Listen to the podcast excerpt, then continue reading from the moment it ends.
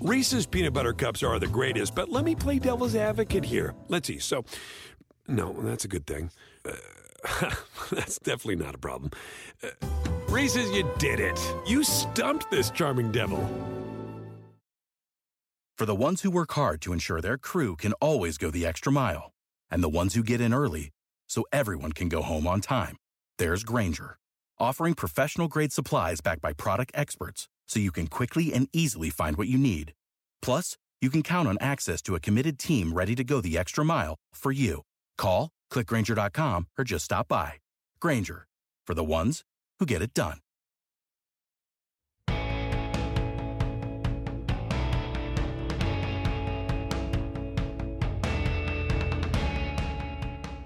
Welcome to the FMIA Mini Pod. That's Football Morning in America mini podcast. I'm Peter King, recording from my apartment in Brooklyn. It's about 4:05 a.m.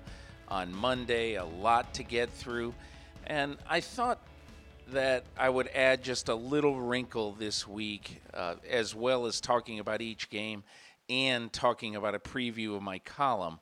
I thought I would add an element to sort of explain how it is that I do my job, particularly in the weeks that I am at home uh, trying to make some phone calls and getting people on the phone during, uh, you know, especially the post one o'clock game windows. Um, I tend to get really tied up with the other games, but if there's a mega game going on, I'll always try to get somebody from those games too. Um, so after the first games today, I'm just going to play you a couple of bites, um, just quick previews or quick uh, uh, snippets from my conversations. I had three conversations post game. I had Jarvis Landry of the Cleveland Browns after the Browns' uh, late victory over Buffalo. Bruce Arians, uh, the coach of Tampa Bay, and Ryan Tannehill, the quarterback of the Tennessee Titans. I'm going to play a couple of bites here from uh, from Jarvis Landry and Arians, just to sort of give you a, a, a, feel of how I try to do my job after uh, after these games. Maybe I'll continue this in the future. Maybe I won't. But I wanted to try it once and see uh, how it worked. So I, I I first got Jarvis Landry, and we started talking about you know, obviously the elephant in the room. You know, what's it like to be three and six right now, even after this big win this week? So listen to Landry. What has it been like to be around Cleveland in the last week? Um, you know, it's uh, it's a city that thrives on their sports, obviously football, and we haven't been doing well. You know, um, I think this today, you know, gives them gives them keeps the hope alive and obviously continues to put the energy in their spirit because I mean they were they were in the stadium tonight and they had it loud as possible. They had it loud as possible. They definitely played a part in this win as well. What is it like for you now when you look at you probably don't look at it week by week, but you're three and six. Are you guys still in it? Of course. Of course. We're still in it until they tell us we ain't. And do you really believe, as you told me in training camp, that you're going to be a really good team? I do. I do. We've been just trying to tap into tap into, you know, our potential, you know, and I know that that that gets said and thrown in the air, but if you really look at, you know, the, the guys that we have and the abilities, and you add Kareem Hunt back today, and the things that we can do as an offense, as a team, you know, our defense plays solid. Our special teams play solid. As an offense, really, we've struggled throughout this this year. That hasn't allowed us to be successful. You know, and I think the sooner we can get it together and take this momentum that we we built off tonight, um, and and just make it simple. We don't have to trick teams. We don't have to, you know, disguise things. We got guys that are better than their guys, and we just have to continue to believe in that and go out there and do it. I was a little bit more specific with Bruce Arians. I wanted to know how the Jameis Winston uh, story stood right now, uh, and and how he's played, and whether this organization right now has seen enough to commit to Jameis Winston for 2020. and beyond. That's two weeks in a row he's taken us down the field to win or tie the game in, in the last two minutes, and, and that's the maturity of a quarterback you're looking for in the NFL. Bruce, do you feel pretty sure that he is going to be the Bucs quarterback of the future? This is a crucial year for him. I would say if he plays like he has the last two weeks, uh, the rest of the season, I would say it, it uh, there's a really good chance. So that gives you a little feeling of uh, a little feel for what I try to do after games. Sometimes it's profitable, sometimes not. Uh, but it's good to be in touch with people who are making the news around the league uh, after they step off the field. Anyway, this week I led my column with the Pittsburgh Steelers, and uh, I'm going to read you uh, most of the uh, first part of my column and then sort of describe what else we have, and then we'll go game by game. So here we go. The 2019 Pittsburgh Steelers are why, in the NFL, it's never over till it's over. A month ago today, they were in final prep mode for a game in California against the Chargers. They were 1 and 4, floundering without the injured Ben Roethlisberger and the departed Le'Veon Bell and Antonio Brown. Their starting quarterback that week, Devlin Hodges, was the 2018 Alabama State duck calling champion and he would be making his first ever NFL appearance. They're 4 0 since, of course.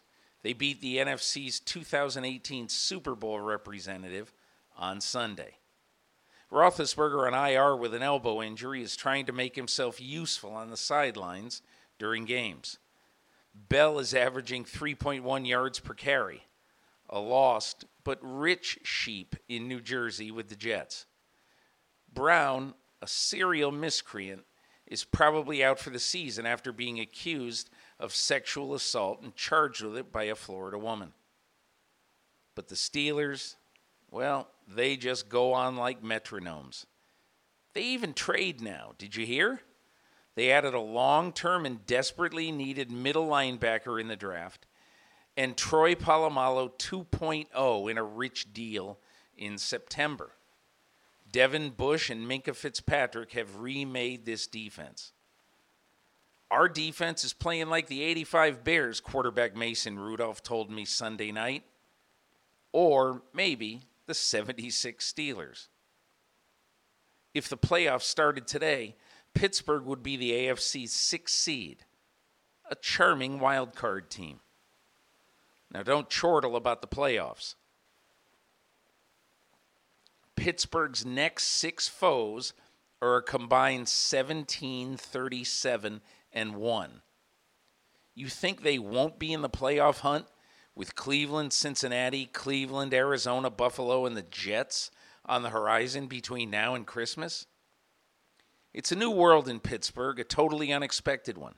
The Steelers are 5 and 4, the same record as the Rams, Eagles, Cowboys, and Raiders. One big difference the Rams, Eagles, Cowboys, and Raiders have had their franchise quarterbacks playing all season. Crazy NFL world. What a weekend! Started with the overly smitten Raider crowd and the most impressive display of home field love all weekend, carrying Oakland to a win over the snake bitten, but not leaving, Chargers. It continued Sunday with one of the one of the weirdest rushing lines by a superstar in NFL history and Lamar Jackson taking breath away. And the weekend will end tonight with one of the most compelling matchups on Monday night in years between the combined 15 and 2 Seahawks and Niners. There's more from week 10. Matt Moore of the Chiefs beat the Vikings. Patrick Mahomes of the Chiefs lost to the Titans. The Dolphins look to be on the way to losing the Joe Burrow Bowl.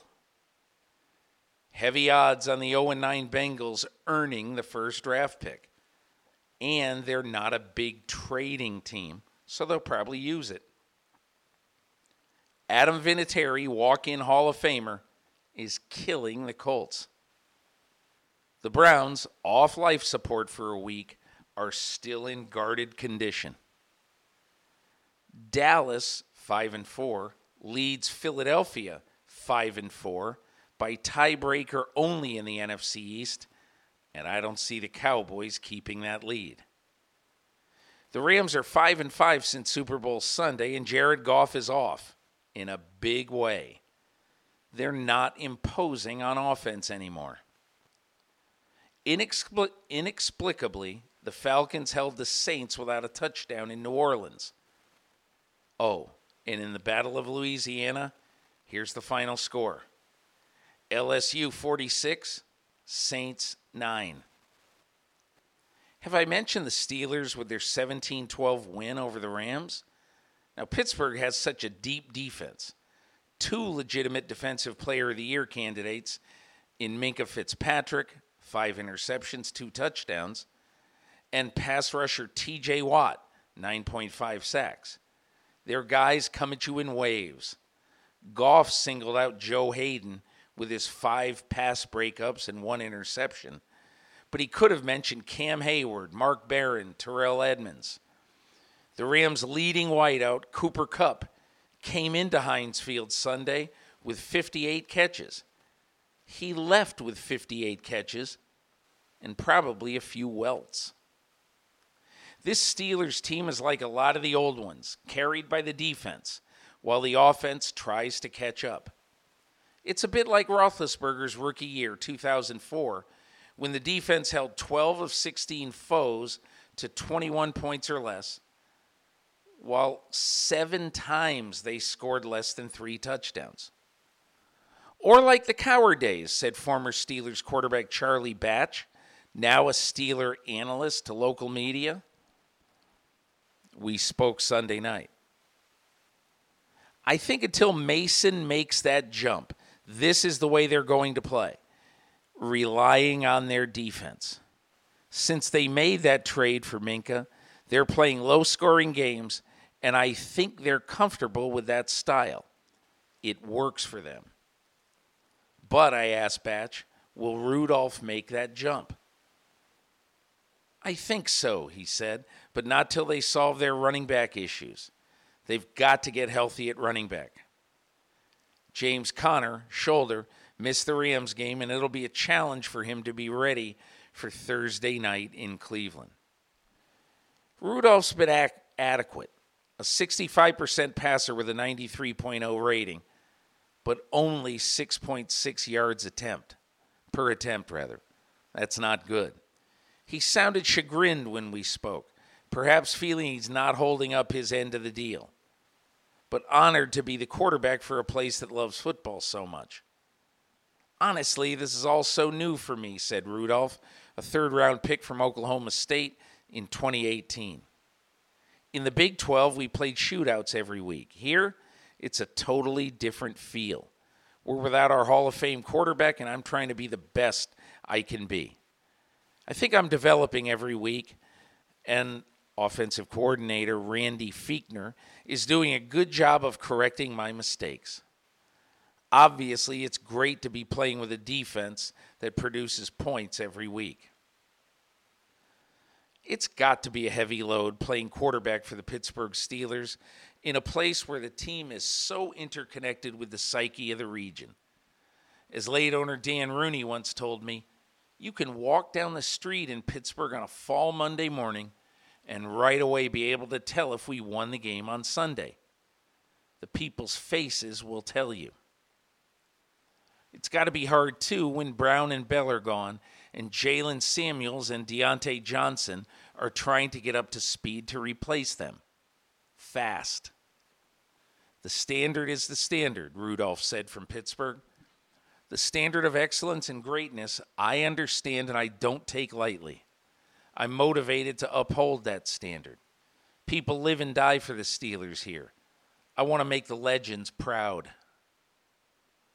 Around Pittsburgh, the legends have always been okay with defensive greatness ruling the Steelers. This is the first year in a while that seems destined for the defense to carry the team into important January games. Following that, I go over a few more uh, storylines from the week. Rams are in trouble. The Chiefs might be. Cleveland lives. I go over the future of Cam Newton. I was really, really impressed with Kyle Allen playing in the snow at Lambeau Field. A southern kid, a western kid, really. He grew up in Arizona, uh, has never really played much in weather like this and a swirling snowstorm in Green Bay. Uh, very, very impressed with him. And I also say, you know, we'll see about Cam Newton, but I think with the prospect of being able to save $19 million on the salary cap, especially when the team uh, can probably use that money uh, to sign Christian McCaffrey long term. You know, we'll see what happens, but it's just an absolute gut feeling right now. I think they move on from Cam Newton. Um, I have an interesting section in the column this week. 50 years ago this year, James Harris became the first African American to open a professional football season as the starting quarterback for a team.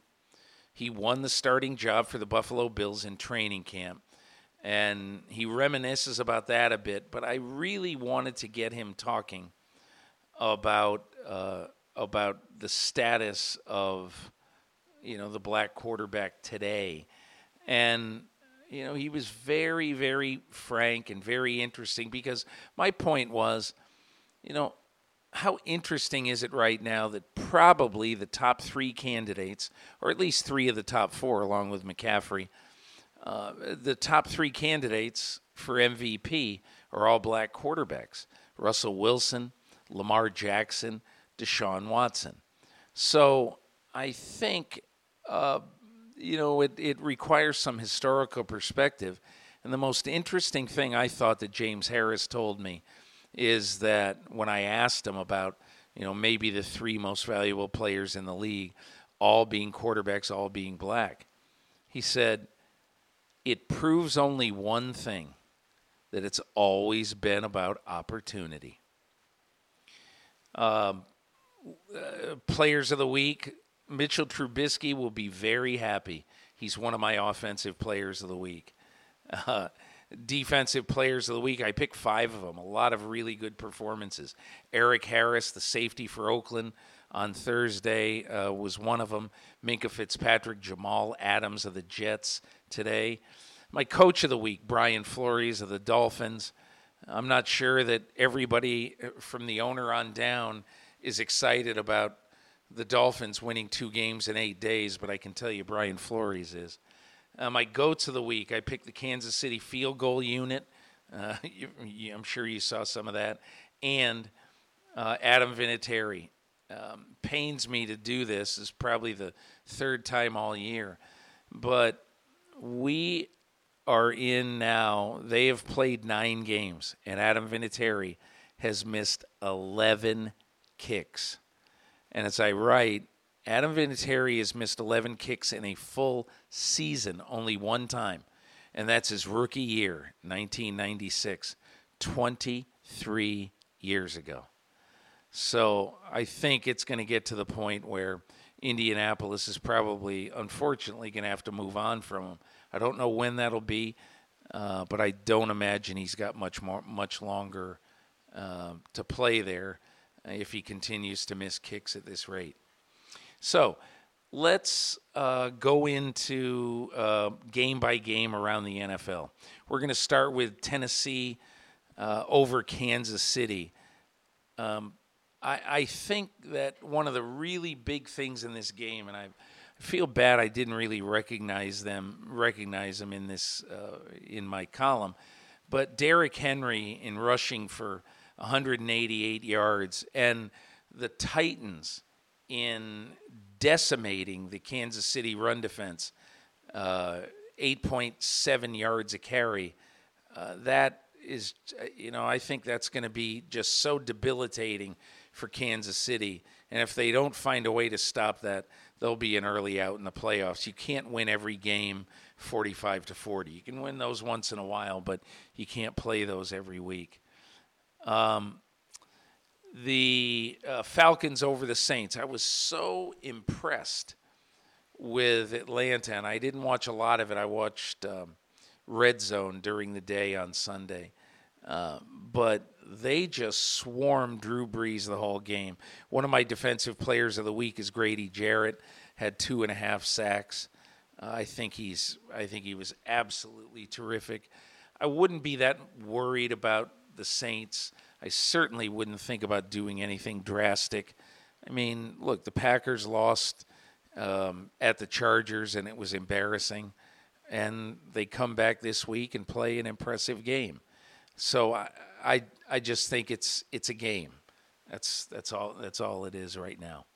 Uh, Bucs over Arizona, thirty to twenty-seven. Look, my headline out of this game, and again, good for Tampa Bay to win the game, but I will just say that Kyler Murray was damn impressive in this game. Um, he he was confident. He wasn't running to run. He was running to get in position to try to throw the ball. Uh, and he did have a few runs that were very impressive, but this was a highly, highly impressive performance by Kyler Murray. And just think about Murray right now. Just, just think about him for a second. Uh, he, he won three in a row Cincinnati, Atlanta, and the Giants. And then he lost narrowly uh, to New Orleans. They played well. They lost a three point game in San Francisco. And then they lost at Tampa today, uh, Sunday, rather.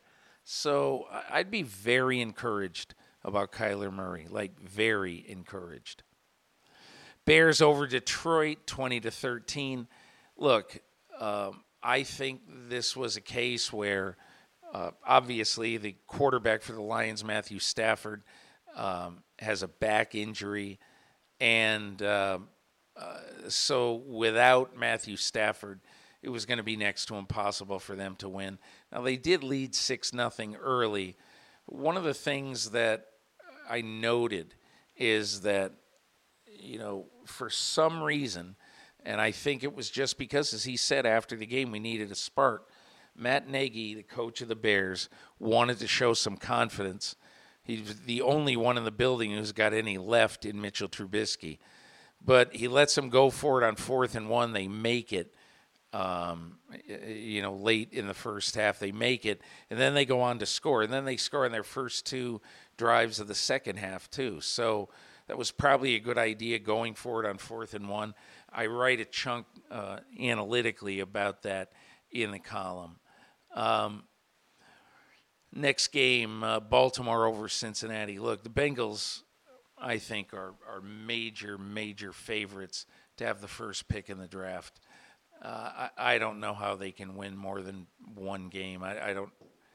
I mean, of course they can. Anybody can win, but they just looked absolutely terrible. Their linebackers are horrible, and they can't cover. Uh, they don't really give uh, much presence behind the defensive line. And, uh, you know, Lamar Jackson was superb. He had one of the best runs of the year. John Harbaugh said after the game they'll be talking about it for decades, and they just might be. Um, Cleveland over Buffalo 1916.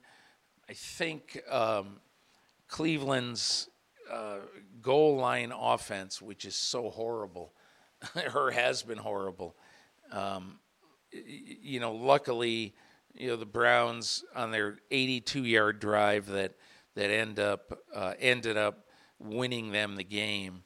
I think that they relied on Baker Mayfield's arm. And look, I, I think it was a, it was a good debut for uh, the um, uh, Kareem Hunt, the new running back of, of the of the Browns, who came over obviously after getting fired by the Chiefs.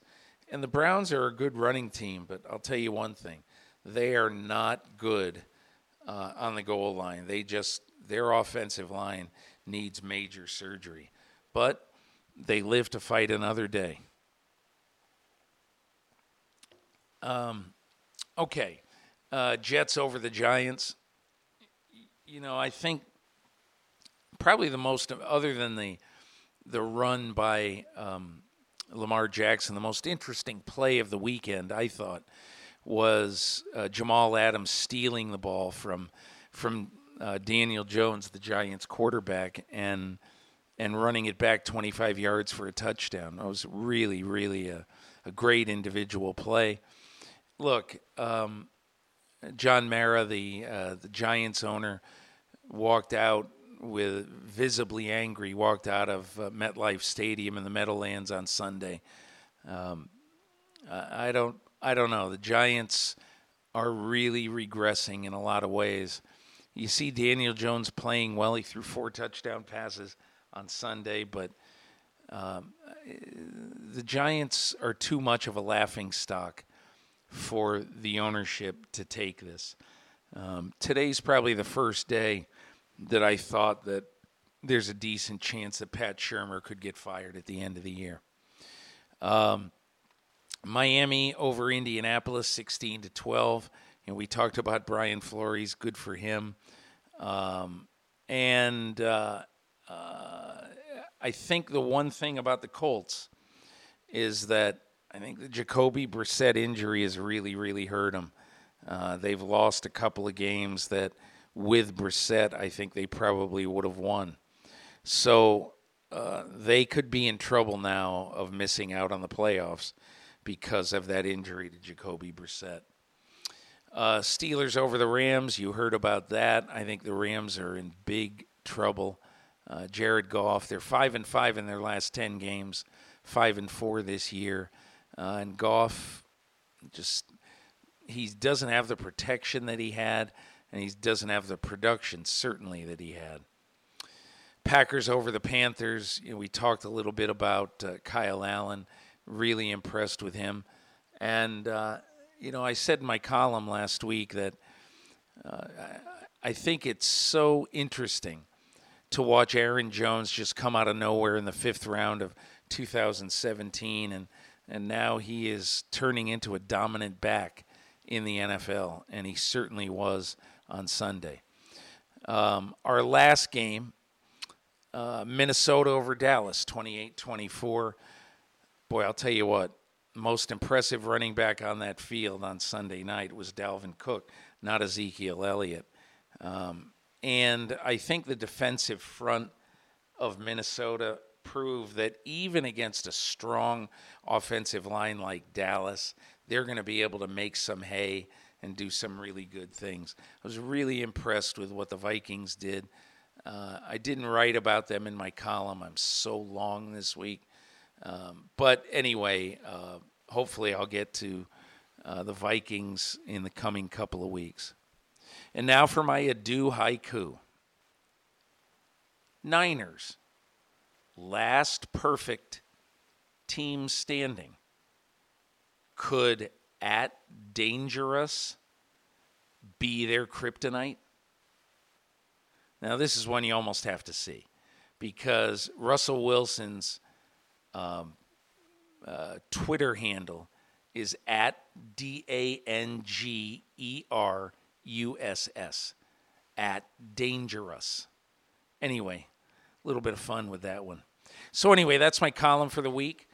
Um, hope you enjoy it. Look forward to um, uh, you checking out my column, Football Morning in America. It's up at NBCSports.com and at ProFootballTalk.com.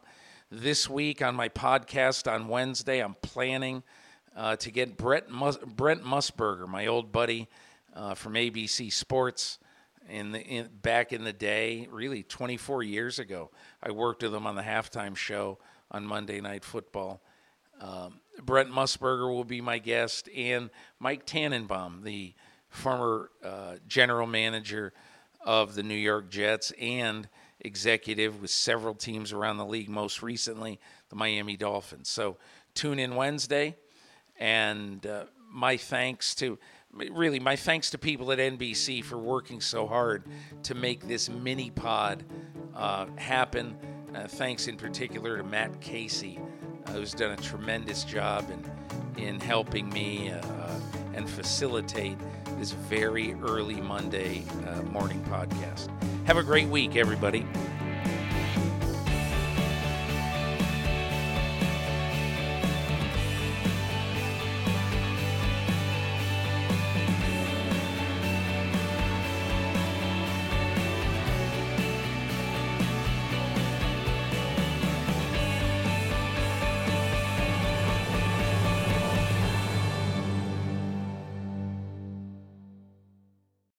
Reese's peanut butter cups are the greatest, but let me play devil's advocate here. Let's see. So, no, that's a good thing. Uh, that's definitely not a problem. Uh, Reese's, you did it. You stumped this charming devil. Pulling up to Mickey D's just for drinks? Oh, yeah, that's me. Nothing extra, just perfection and a straw. Coming in hot for the coldest cups on the block. Because there are drinks, then there are drinks from McDonald's. Mix things up with any size lemonade or sweet tea for $1.49. Perfect with our classic fries. Price and participation may vary, cannot be combined with any other offer. Ba da ba ba ba.